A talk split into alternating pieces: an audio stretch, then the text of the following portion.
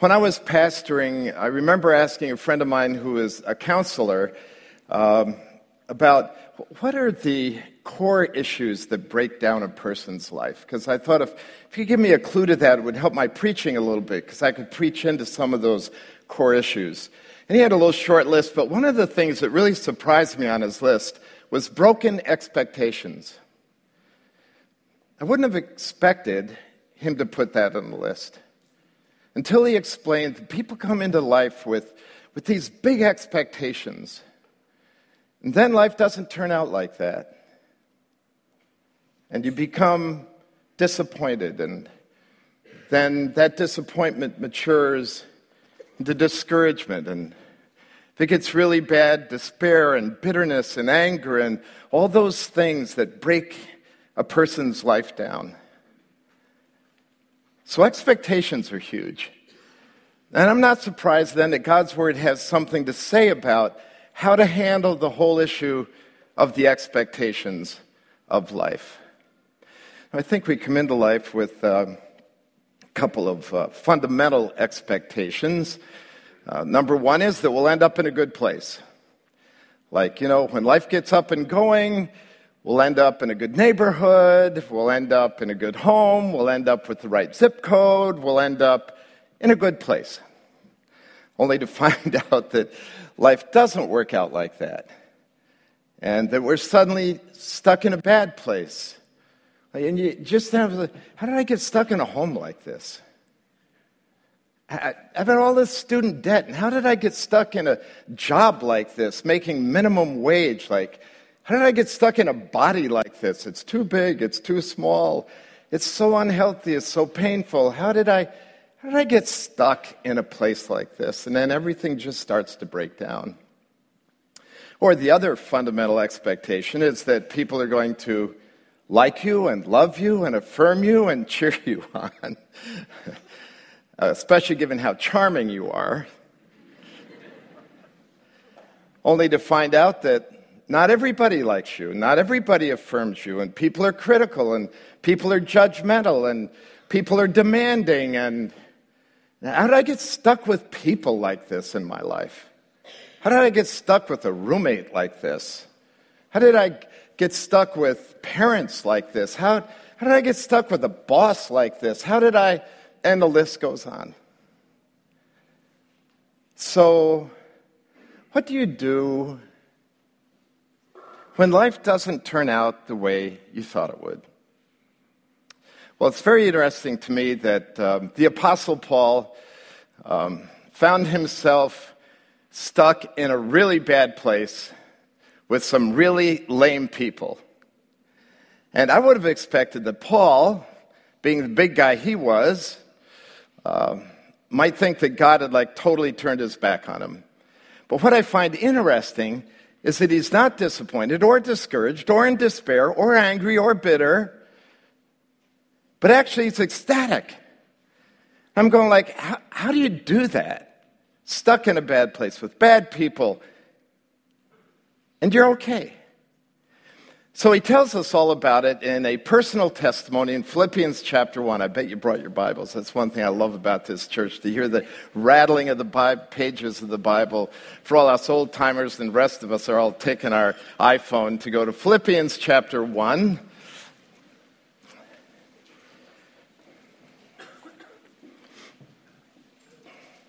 And his testimony begins in verse 12 and goes through verse 21 for our purposes this morning. All right, follow along as I read God's word. Verse 12. He says, I want you to know, brothers, that what has happened to me. All right, Sunday morning quiz. How many of you know what has happened to Paul? Where's he writing this from? All right, so he's in prison. So would anybody agree he's stuck in a bad place? Do I have a witness on that?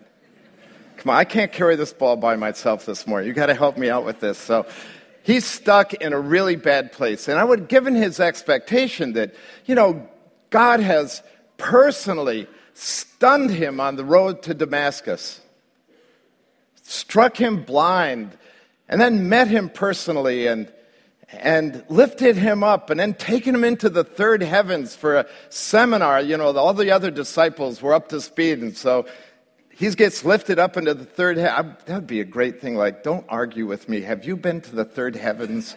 That's it. that was Paul's big line right there. and then he's called to be the global apostle. Like, he has the whole world to evangelize. And in the broad scope of that great calling of God, now he is restricted into this tiny little space in prison.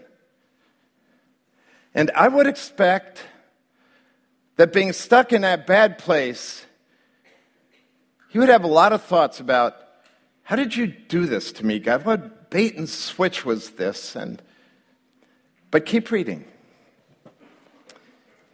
says, I want you to know, brothers, that what has happened to me has really served to advance the gospel, so that it has become known throughout the whole imperial guard and to all the rest that my imprisonment is for Christ. So obviously, he has this wonderful spin on his being in a bad place, and he's not discouraged. He's ecstatic about this. Now, what I love is I couldn't wait to get to this part of the message. Turn to chapter 4 with me. When Paul signs off at the end of the letter, he makes, this amazing statement Philippians chapter 4, verse 21. He says, Greet every saint in Christ Jesus. The brothers who are with me greet you. All the saints greet you. Next line, especially those of Caesar's household. Some are like, how did the gospel get into Caesar's household. I mean, really, there's like brothers and sisters in Caesar's household? How does that happen? Then my mind goes back to chapter one, and you know, if I can create a scenario that I wouldn't be surprised is exactly what happened, is that Paul is in prison in Rome. And according to him, all the imperial guard knows that he's there for Christ. So, guess who's guarding him? Obviously, one of these Imperial Guard guys is guarding him. And I would imagine, how many of you think they guarded some pretty sleazy characters? You better believe it. So, you know, just think of the guard going like, hey, what's a guy like you doing in a place like this? and Paul goes, don't ask. I don't want to talk about this. Uh, I want to tell you about like God called me to be the global apostle. And now, now he's stuck me here. I don't want to talk about this. Now, maybe that's how I would have read. Maybe that's how you would have at least, your attitude might have been at that moment. But obviously not. You know, so think of Paul. And by the way, do you know why he was in prison in Rome? He was in prison for preaching the resurrection of Christ in the synagogues. And he was making a lot of trouble. So the Jews sent him on this trip to Rome through all the appeals, and now he's there. And Nero could at any moment come in and declare that he should be killed. So in that moment, he's there for preaching the resurrection of Christ. So if you think about the resurrection of Christ, who is guarding the tomb? The imperial guards of Rome. So, how many of you think that was a big story to the imperial guard? Like they're there, guard, all of a sudden they're like struck like dead men. They come to, the angel, the stone is rolled away, the angel's sitting on the stone. How many of you think that might have gotten back to the imperial guard in Rome? I mean, stories like that travel, right? So he says, I'm here for preaching the resurrection of Christ. And the guard goes, You're kidding me. I heard about that. And tell me about that. And so Paul just opens up and tells them all about the resurrection of Christ and what Christ means. And the guard accepts Christ. And he goes back on his break.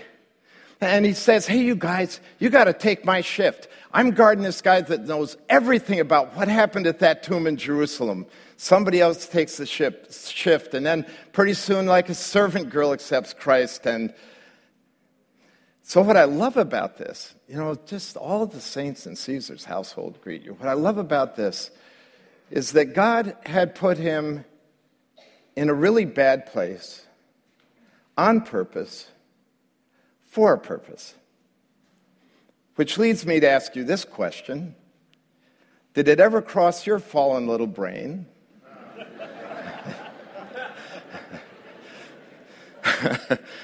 that God may have put you stuck in this bad place on purpose for a purpose. I mean, the Bible is littered with stories where God actually engineered people into bad places for a very special purpose. That nothing else could happen without his kind of person in that bad place. Think Joseph. How many of you would agree he got stuck in a really bad place? How many of you know God sent him there to rescue the Messiah seed from starvation and famine so that you and I ultimately could sit here redeemed by the Savior, our friend Jesus Christ. Think of Jesus. How many of you would agree that he got stuck in a really bad place? You know, coming from the glories of heaven into this world where people would persecute and finally kill him. The King of glory hanging naked on a cross because God had him here on purpose for a very special purpose. So I guess I want to ask you again did it ever cross your mind in a little nicer way that God may have you in that bad place on purpose for a really special purpose?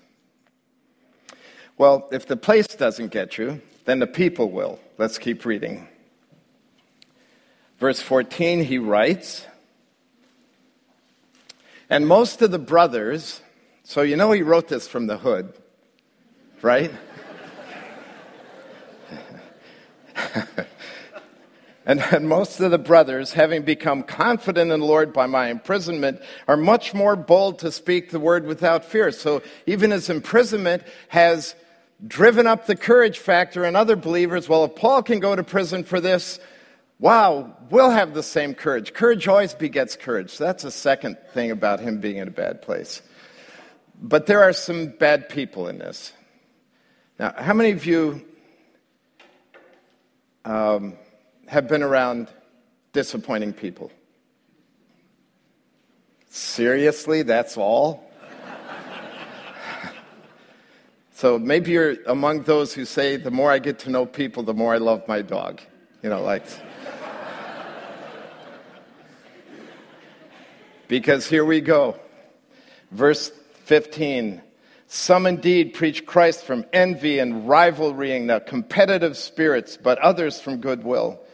The latter, those goodwill people, preach the gospel. He's speaking here, by the way, of the brothers in Rome, the Christians in Rome, who are a part of taking the gospel forward. So he's in prison, and some of them are delighted because he's the headliner, right? And they don't get any space. So some of them then take the gospel forward, some out of love, knowing that I'm put here for the defense of the gospel. Verse 17 the former proclaimed Christ out of rivalry, not sincerely, but thinking to uh, actually afflict me in my imprisonment. So here's his fellow believers, a group of them, who totally don't like Paul. And they're really glad he's in prison. Now they can get the headlines. Now they can be the big shots. And they're even hoping that their success in the gospel makes him feel worse in prison, afflicts him in prison. so I'm going like, like, why don't they like Paul? Uh, I don't know. Maybe, maybe because he gets all the headlines and they don't. Maybe they're going like, Paul, Paul, Paul. That's all we ever hear about is Paul. You know, like, hey, I've written a couple letters. How come nobody's reading my letters in church? How come we always have to read Paul's letters in church? I don't know. But these are people that Paul is stuck with. And so he says, the former proclaimed Christ out of rivalry and competition, not sincerely, thinking to afflict me in my imprisonment. What then? I'm praying that God would take them out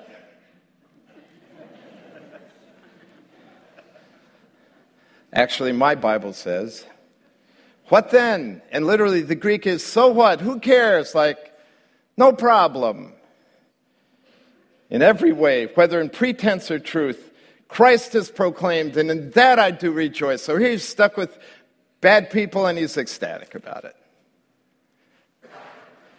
People that are competing with him in carrying out the gospel.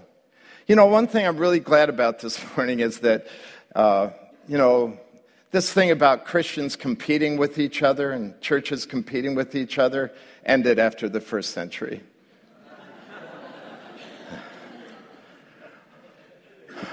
All right, so maybe we ought to talk about this.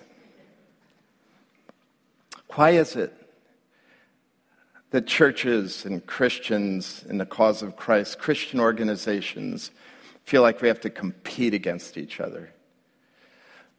Uh, did it, why don't we remember that, that God has not called us to compete against each other, but to go arm in arm against the devil, against the gates of hell, that they would not prevail with us moving the gospel together, arm in arm. Why, why don't we get that? It's not an easy thing to get.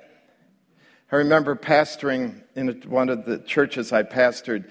Across the town, there was another church that kind of, uh, we had same doctrine, preached the same gospel, but they annoyed me. Seriously. So that was back, none of you will remember this, but there used to be a time when churches would buy old school buses and have a bus ministry. Does anybody remember the bus ministries? Good, two of us. And they'd paint the bus and put the name of their church on the side of the bus. It was really kind of a cool idea. They'd drive through neighborhoods and pick kids up and bring them to church. What a cool thing. This particular church had a bus ministry, and on the side of their bus, they said, Kokomo's fastest growing church. Do you think that bothered me? That bothered me. Because if they're the fastest growing church, they're the best church in town, which meant that our church was not the best church in town. That bothered me. They were so aggressive, they'd pull their buses into our parking lots. And when parents let the kids out, they put the kids on their bus. Took... Not really, but almost that aggressive.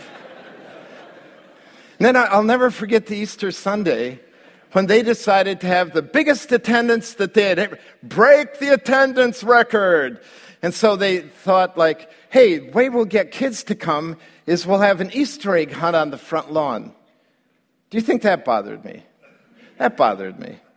It bothered me, you know, when you get irritated, you get theologically really sharp. You know, I'm going like, I'm going, oh, that's really nice. Now we've uh, taken the climax of redemptive history, the resurrection of Christ, and reduced it to little pink baskets and colored eggs under bushes. And it bothered me. And they, they said, and it will be Friends Sunday. So everybody invite your friends to come. And whoever invites the most will get a prize. I'm going like, really? A prize for routine faithfulness? Like, it bothered me. And what really bothered me, it was a small town. And some of their friends, guess what? Went to our church. Well, I'll never forget, that back when we had Sunday night services. I'll never forget that before the Sunday evening service on that Easter Sunday, I'm at the drinking fountain getting some water, and I could just feel someone entering my zone. Have you ever just, this, oh, and I looked up, this lady's making a beeline for me. I stood up prior with water dripping down my chin. She said, Pastor, yes.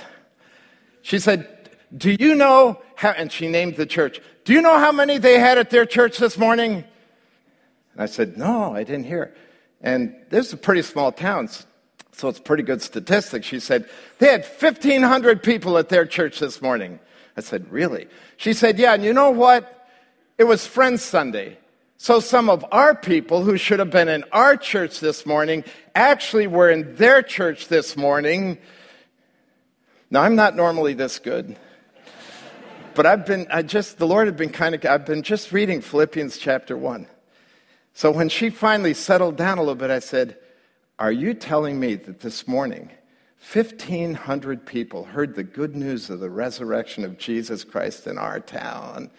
Well, that was a showstopper right there, you know, like.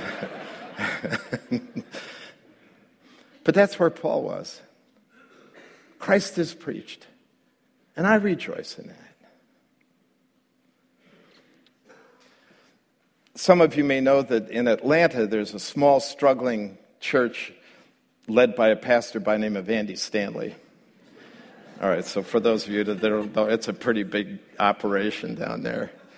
And Andy tells this amazing story. This will sound like fiction to you.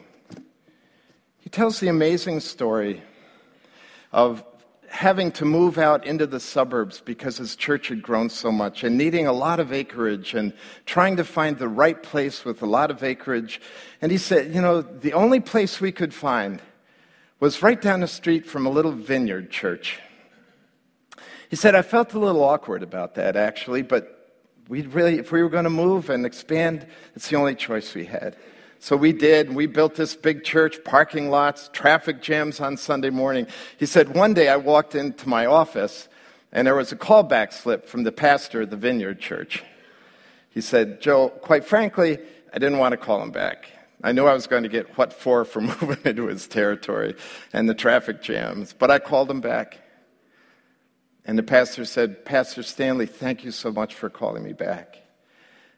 I just wanted you to know that our little church has been praying for years that God would reach this part of Atlanta for him, for Christ. He said, Pastor Stanley, you are the answer to our prayers. Wow. He said, I notice your parking lots are jammed. Ours isn't. You know, if your people want to use our parking lot, that would be fine. and then he said, I know you're busy, but would you ever come and preach to our people? Sheep stealing moment. and I'm going, thank God that some one place there is a pastor and a flock who understands that the work of Christ is about all of us and that we rejoice when it goes forward. Amen? Amen. So then the question in this testimony of Paul gets he has to come to some resolution. So how did he do this? Stuck in a bad place with really lame people, and yet his spirits are high and. How did he do that?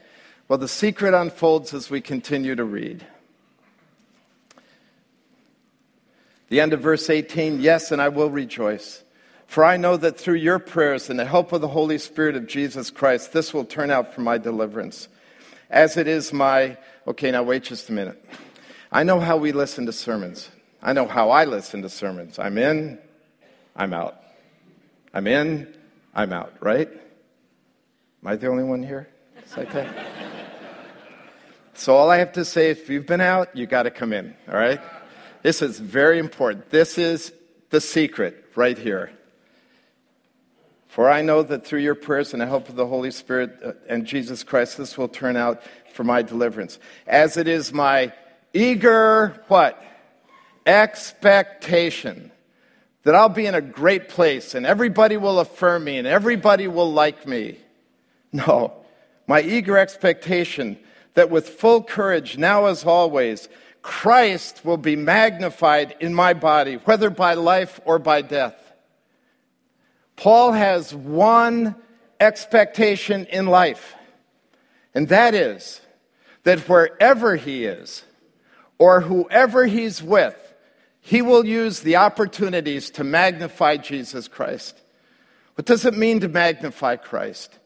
It means to make him large through our lives, that his love becomes large through how we live our lives, that his mercy and his grace and his justice, then his righteousness, that all the realities of Christ become magnified through my life.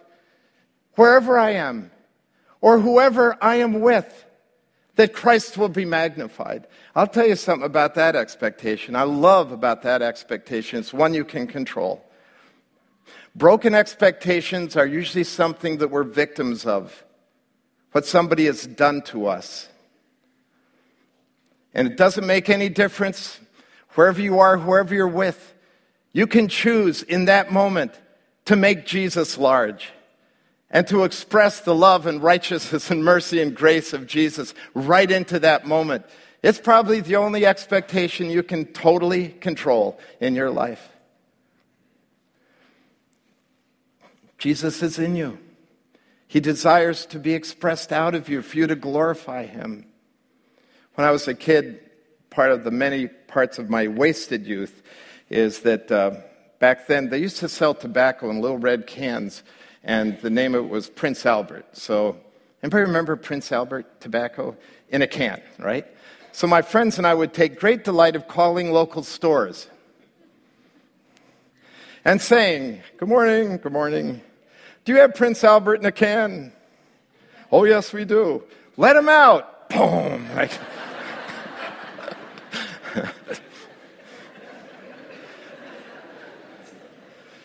So I've come all the way from Cornerstone this morning to tell you do you have Jesus in your heart? Let him out, exactly. You know, to magnify him.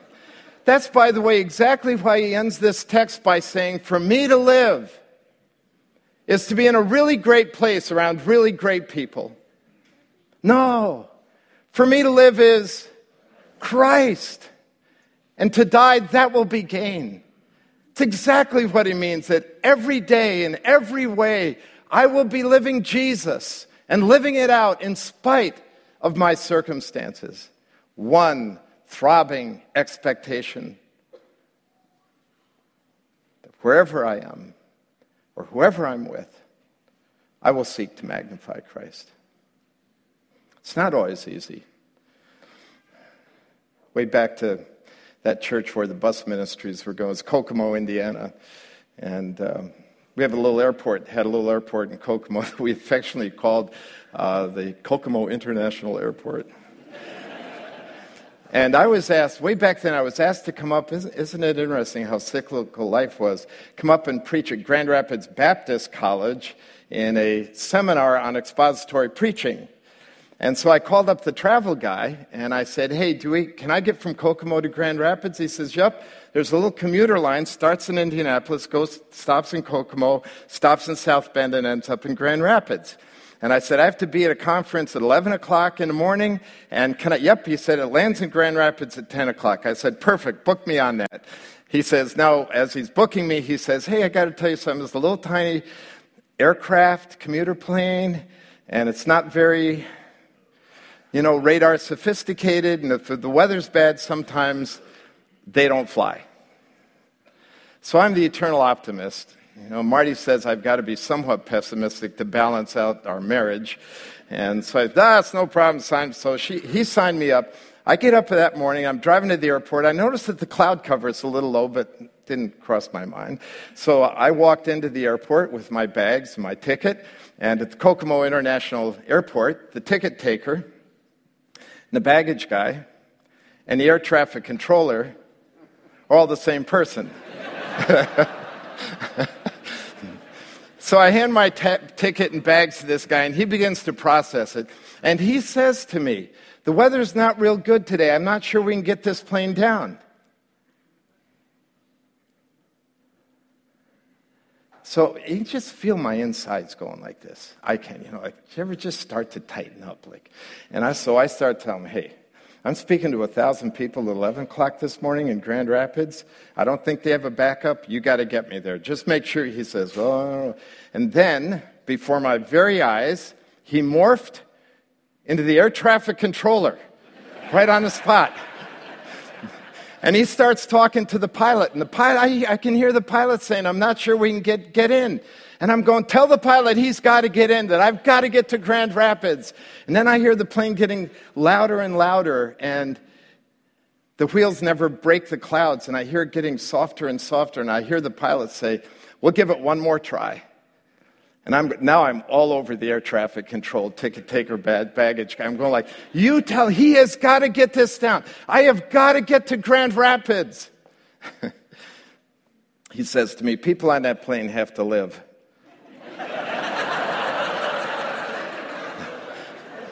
I said, I don't care. You tell him to get that plane down. And then at the engine, again, same drill. The engines get louder and louder. They get softer and softer. I hear the pilot say, We're on our way to South Bend.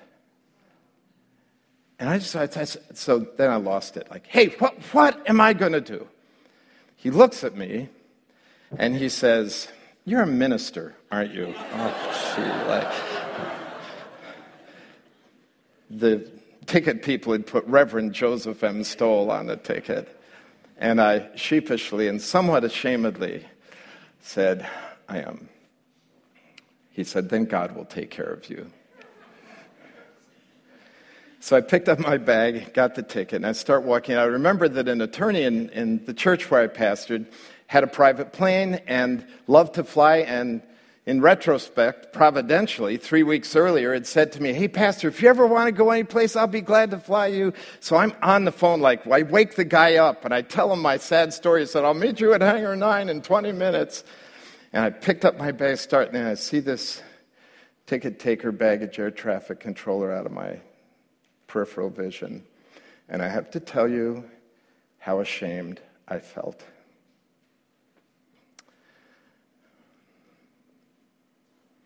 Because I missed an amazing opportunity to magnify Christ. I mean, think how different it would have been if I would have said to him, Well, you know, I've been walking with Jesus for a lot of years, and he kind of controls my life. And um, if the plane doesn't come down, I'll see. I have no idea, but I'm in Jesus' hands. Get the plane down. Just think if I could have then gone back to him and said, Remember what I told you about my life is in the Lord's hands. And I just want you to know how wonderfully he provides. But I missed that opportunity. I woke up that morning with one pressing expectation, and that was to get to Grand Rapids.